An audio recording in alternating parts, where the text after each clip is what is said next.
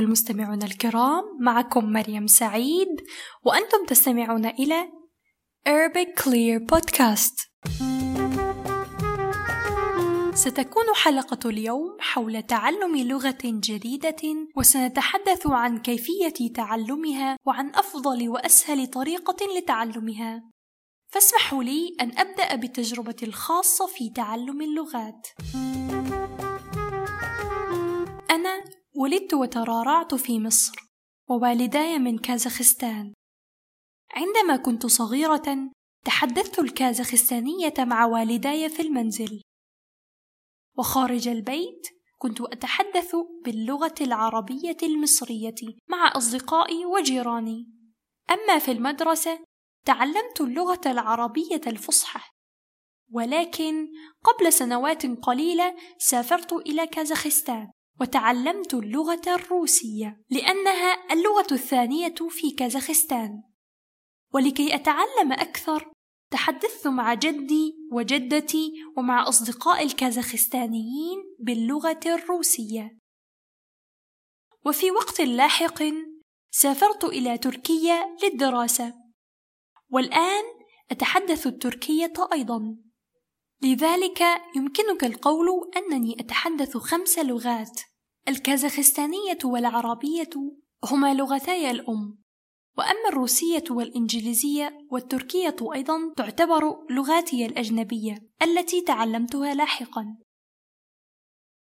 أثناء إلقائي لبعض النصائح حول كيفية تعلم لغات جديدة من تجربتي الخاصة سأركز على اللغات التي هي لغاتي الأجنبية وليس للغة الأم. لأنني أعتقد أن الطريقة التي نتعلم بها لغة الأم ولغة الأجنبية ليستا متطابقتين حيث أن اللغة الأولى التي تتعلمها عندما تكون طفلا صغيرا والثانية تتعلمها عندما تكبر. عندما تكون طفلا يكون تعلم اللغة أسهل بكثير لأنك تكتسب اللغة فقط من خلال الاستماع والتحدث إلى أشخاص آخرين. ولا يتعين عليك تعلم أي قواعد لأنك ستتعلمها تلقائيا دون أن تعرفها. وفي وقت لاحق عندما تدخل المدرسة تتعلم القراءة والكتابة. ومع ذلك عندما تكبر لا يمكنك أن تتعلم لغة بهذه الطريقة. لأنه عندما تكون شخصا بالغا فإن ذاكرتك لن تكون جيدة كما لو كنت طفلا. وعليك أن تبذل جهدا أكثر لحفظ جمل جديدة وتعلم تراكيب قواعد جديدة. ولا يمكنك تعلم لغة من خلال الاستماع فقط بل عليك القراءة والكتابة حتى تتمكن من التحدث والاستماع. ويمكنك القول أن عملية تعلم اللغة في الطفولة تكون معاكسة تماما لتعلم اللغة في سن بالغ. والآن كما وعدتكم سأشارككم ببعض النصائح حول كيفية تعلم لغة جديدة.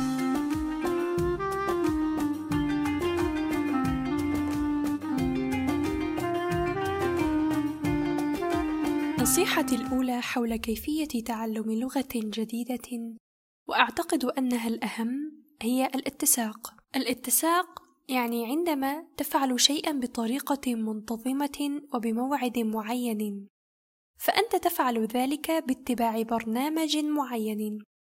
على سبيل المثال، أنت تذهب إلى صالة الألعاب الرياضية كل يوم في نفس الوقت، فهذا يسمى الاتساق. وهو القيام بشيء دائم بدون توقف. من المهم جدا أن تدرس لغة معينة على أساس يومي. وتعد دراسة اللغة كل يوم امرا مهما لأسباب كثيرة. أولها يجب عليك تسهيل عملية التعلم والحفظ. لأنه إذا اعتدت عليها كل يوم فسوف يعتاد أذنيك عليها. مما يسهل عليك البدء في إنشاء جمل جديدة والبدء في التحدث بشكل طبيعي وبطريقة أسهل.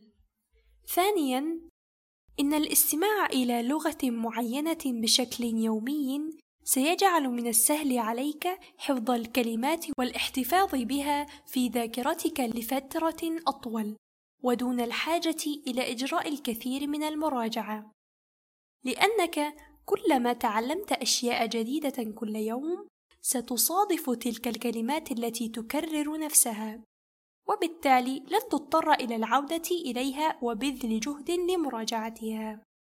ومع ذلك، إذا كنت لا تتعلم لغة باستمرار في كل مرة تعود فيها إلى تعلم تلك اللغة، فسيتعين عليك بذل جهد جديد لمراجعة تلك الكلمات التي كتبتها من قبل، لأنك نسيت تلك الكلمات، والآن عليك أن تبدأ كل شيء من جديد قبل أن تبدأ بدروسك الجديدة. لا يمكنك تعلم لغة بين عشية وضحاها، أو في أسبوع واحد أو حتى في شهر واحد، خاصة إذا كان لديك أعمال أخرى للقيام بها في حياتك اليومية وإلى جانب تعلم تلك اللغة. وهذا يقودنا إلى النقطة الثانية: لا تتعجل، ابدأ ببطء، لأن ذلك سيساعدك على البقاء متسقًا. إذا بدأت بالدراسة لمدة خمس ساعات كل يوم، فستكون هناك احتمالات كبيرة باستسلامك في الأسبوع المقبل أو حتى في اليوم التالي. لا يمكنك أن تفعل كل ذلك في دفعة واحدة، لذلك لا تتسرع. أنصحك أن تمارس تعلم اللغة لمدة خمس عشرة دقيقة في اليوم، ثم تخصص وقتا أطول مع مرور الأيام. ثم في اليوم التالي يمكنك أن تجعلها عشرين دقيقة ومن ثم ثلاثين دقيقة إلى آخره. لأنك تريد أن تجعل التعلم عادة من عاداتك اليومية. هذه هي الطريقة الوحيدة التي ستنجح بها شيئا فشيئا وببطء لا توجد طريقة قصيرة لتعلم اللغة ستحققه إما ببطء وصبر أو لن تحققه على الإطلاق. نصيحة أخرى مهمة جدا أود مشاركتها معكم هي تجنب الكمال. فالكمال عدو النجاح، لذلك دعوني أعطي مثالا واحدا على السعي إلى الكمال. الكمال هو عندما تقول حسنا سأتعلم خمسين كلمة وأدرس القواعد لمدة ثلاث ساعات يوميا دون توقف. قد أكون أبالغ ولكني أردت فقط أن أعطيك صورة لما هو الكمال. الكمال هو عندما يكون لديك توقعات كبيرة من نفسك. إنها تبالغ في تقدير قدراتك. عندما تصعب على نفسك وعندما تتوقع أن تسير الأمور تماما بدون مشاكل. لكن في الواقع ليس كذلك لأن العملية المثالية غير موجودة. وسيكون لديك أيام وأوقات لن تشعر فيها بالرغبة في التعلم لمدة ثلاث ساعات في اليوم وتعلم كل تلك الكلمات الجديدة. ستكون لديك أيضا أيام لن تجد فيها وقتا للتعلم بسبب أشياء أخرى تعترض طريقك. لأن هذه هي الحياة. لا يمكن أن تكون مثالية.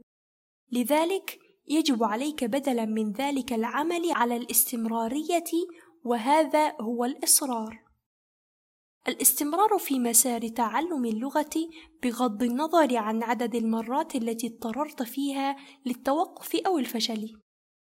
أن تتعلم في اليوم لمدة خمس عشرة دقيقة فقط أفضل من ألا تتعلم لمدة ثلاث ساعات. من المرجح أن تتعلم لمدة خمس عشرة دقيقة أكثر من عدم التعلم. ومن المرجح ألا تتعلم لمدة ثلاث ساعات أكثر من أن تتعلم حقا لمدة ثلاث ساعات.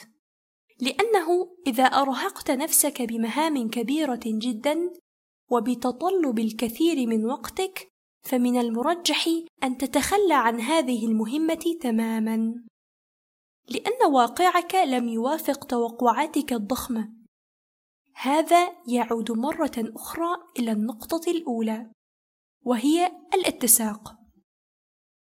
لأنه إذا كنت تريد أن تظل ثابتا وهو أهم شيء وأساس النجاح في تعلم لغة ما فأنت بحاجة إلى التوقف عن امتلاك توقعات مثالية وتحتاج إلى النظر في الإجراء بشكل واقعي. مما يعني أيضا عدم التسرع. لأن الطريق الطويل أمامك والطريقة الوحيدة للبقاء على هذا الطريق هي أن تجعل الأمر أسهل على نفسك والاستمتاع به والاقتراب منه بطريقة واقعية.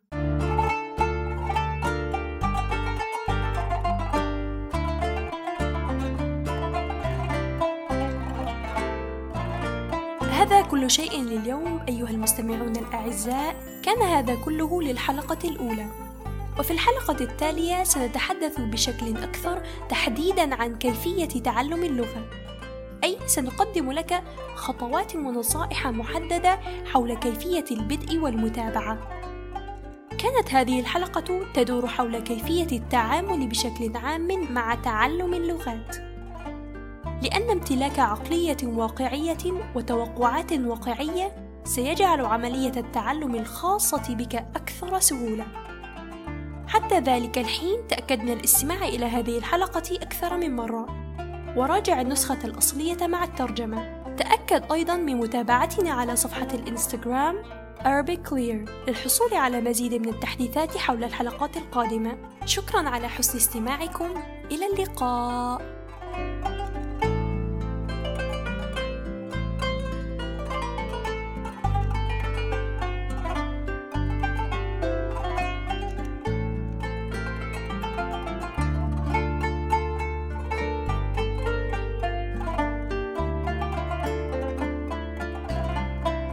Hello everyone, this is Shafika and today I will be explaining some words and phrases from Merriam's speech that we think you may find useful. I will take a word or a phrase from Merriam's speech, I will translate it, and then you should repeat the same word after me. So, let's start off with nouns. ذاكرة اتساق عملية مراجعة كمال نجاح توقعات تبالغ واقع استمرارية. ذاكرة memory اتساق consistency عملية process مراجعة revision كمال perfectionism نجاح success توقعات.